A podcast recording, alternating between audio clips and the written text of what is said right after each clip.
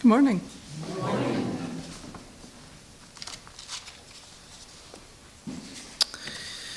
I'm originally from Minnesota. Have any of you lived or were raised in Wisconsin, Minnesota, North Dakota area? Okay. Close.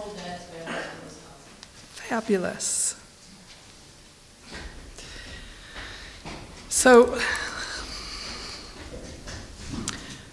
some people in Minnesota look forward to winter, to snow. They enjoy skiing, ice fishing, ice skating, snowmobiling, and other activities. I am not one of them. Fall is generally a couple of months in September or early October. A couple of months, a couple of weeks, maybe a couple of days. The temperature is what they call brisk. It's cold.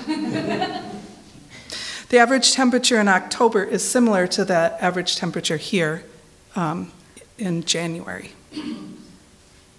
October is just the beginning of winter. It's already dark and cold and getting colder. By November, most people leave for work and return home from work in the dark. And that's really the only consistency, that it's dark and cold. How cold varies, as does the amount of snow. The most rigid temperature recorded was negative 60 degrees in February 1996. That was the actual temperature. The wind chill makes it much colder. I left Minnesota the following year.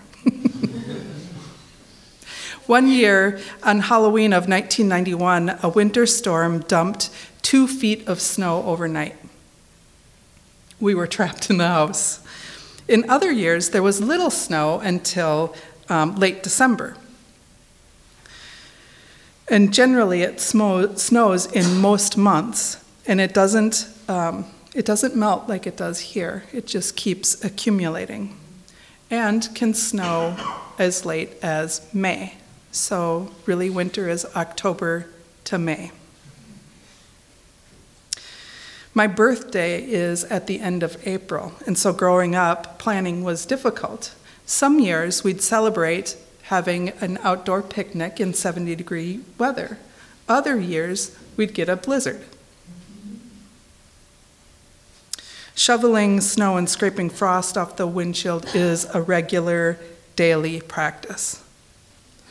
By the time we reach the first day of winter, December 22nd, I'm already ready for spring. I'm tired of the dark and the cold and being wet.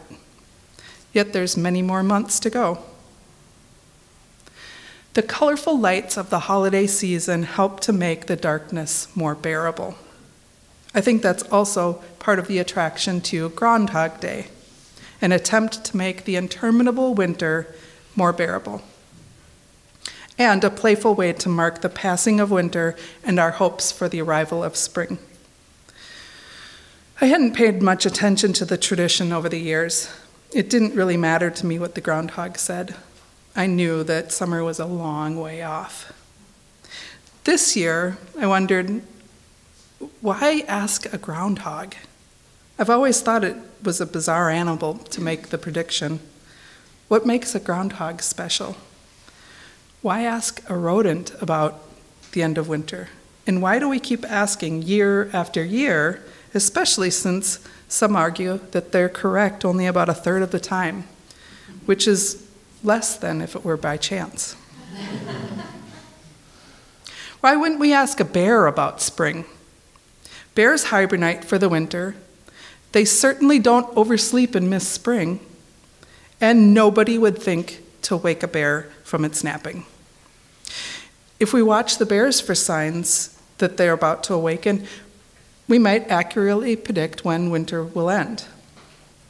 Well, according to lore, the tradition began in the early 1800s, and bears were among the original animals consulted, as were badgers and foxes. In Germany, bears were initially consulted until they became scarce and the lore was altered. The groundhog, being a stand in for a bear, slightly shifts my perception of them from considering them as large squirrels. This fun, light-hearted tradition highlights a significant point. Who we ask matters. Many people hesitate to ask for help. And asking for help is, a, um, is challenging for a variety of reasons. I, as did I'm sure many of you, grew up in cultural and familial environments that highly valued independence and self sufficiency.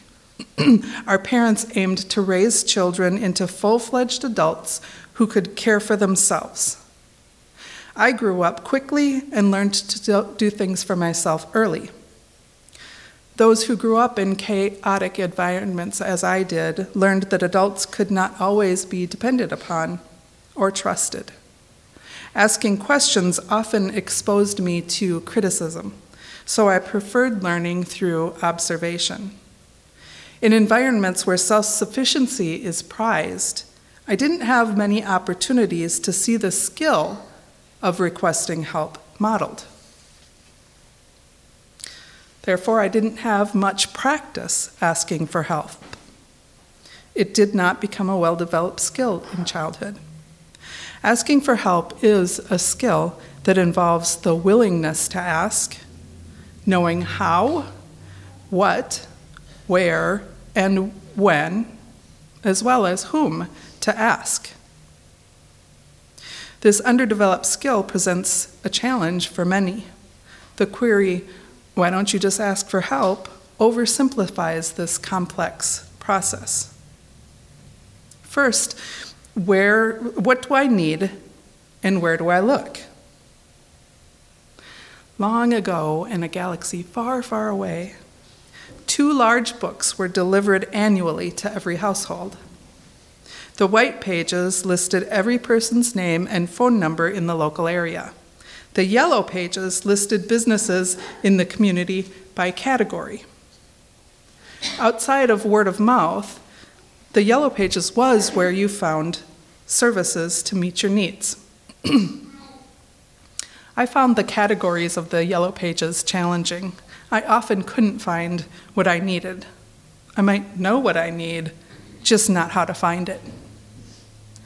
Along came the internet, which at first was even more frustrating. Now, search results produced thousands of websites that were all irrelevant to what I sought. Over time, search browsers became more powerful.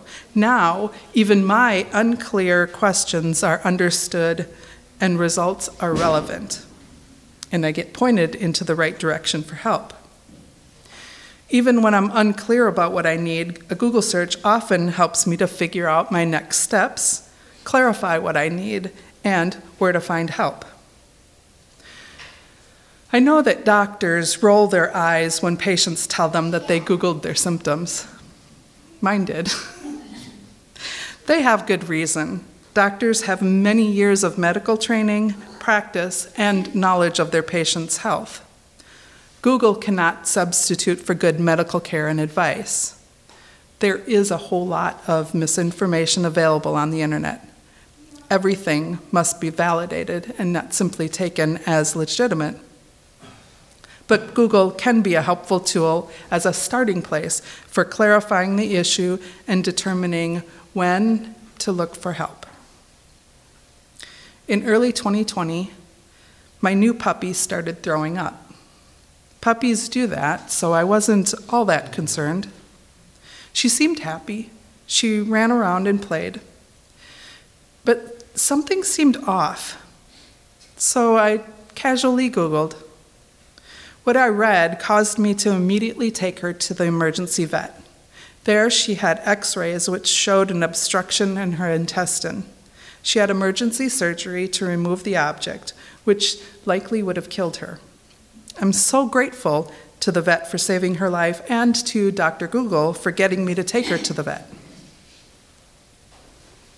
The internet, as a first step, is helpful to me as I fumble through the wording of my questions or figure out the topic.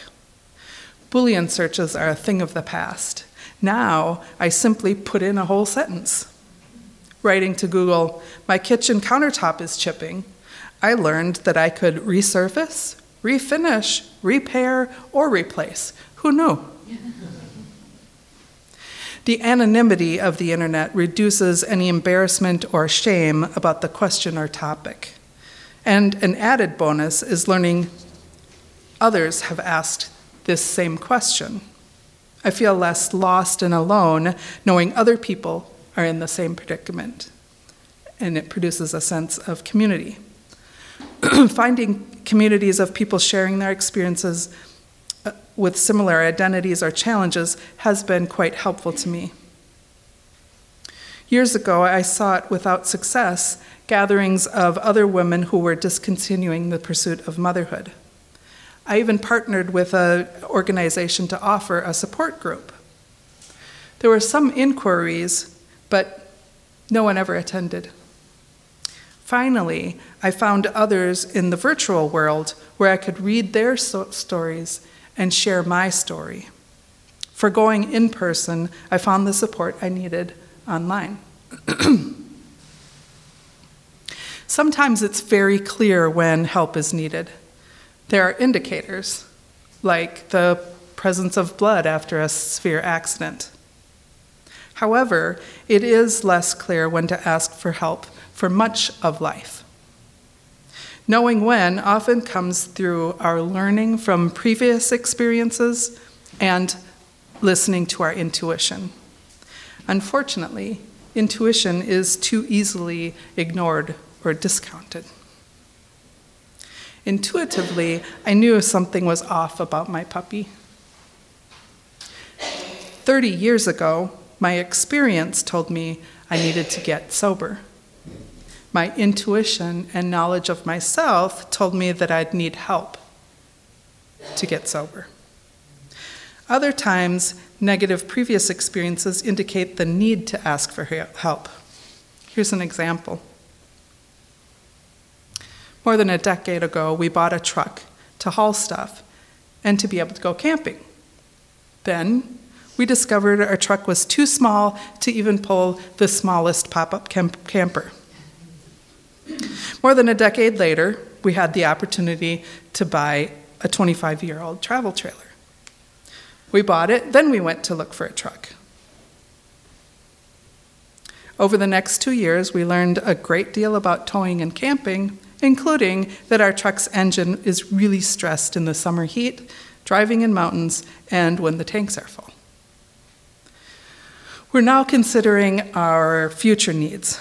We recognized that the first time we bought the truck before the camper, and the second time we brought the camper before the truck, and both times didn't match. So, how do we figure out which vehicle and which camper we need to meet our needs? We saw an advertisement for an RV show and decided to seek their help, see if they could offer us any help. And indeed, they could and did. We now know which camper and the exact type of truck that we need to meet our needs. Knowing when to ask for help or what is needed is often less clear. Several years ago, I discussed a difficult situation I was experiencing with some colleagues and friends. They asked me, How can we best support you right now? My first thought was, How on earth would I know what support I need? That question, though, showed me how much they care. And the question also puzzled me.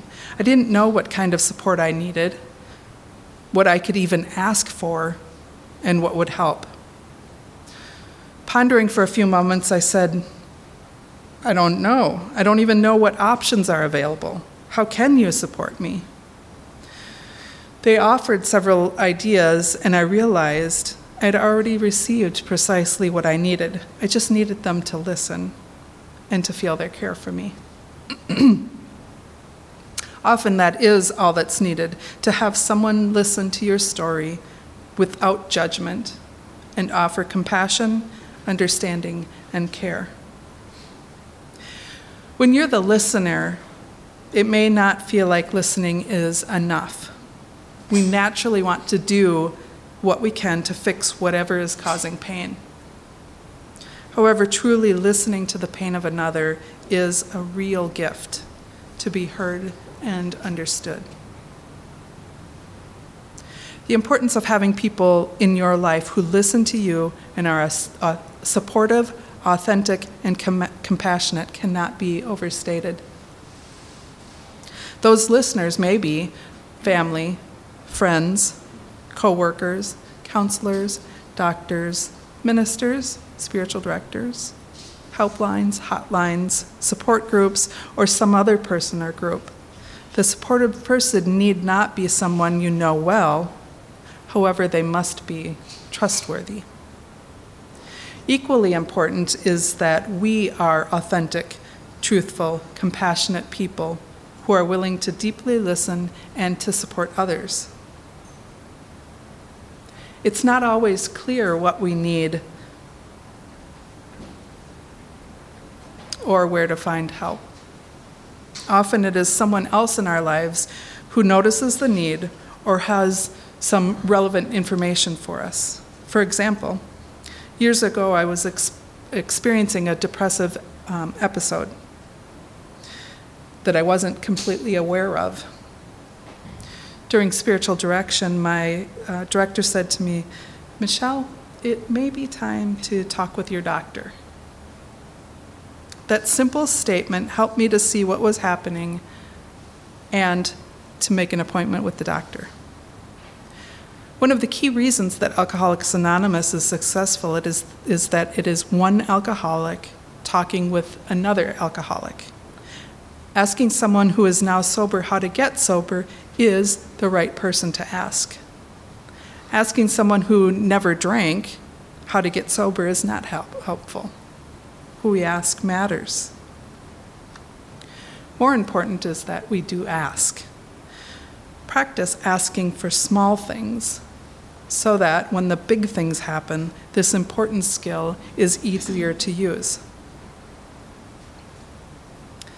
Punxsutawney Phil did not see his shadow on Friday, which means he predicted an early spring. Winter's not nearly bad, as bad here as it was in Minnesota, but I still look forward to it. When early spring actually happens is debatable, which is why there's controversy over whether the groundhog is correct or not. I want to believe that spring is coming, so I choose to believe Phil. His prediction makes me feel more hopeful. However, I'm not going to base my plans on that prediction. Historical trends, meteorologists, or maybe even a grandmother's knees are better predictors of weather than a rodent. May you find the support you need when you need it. Amen.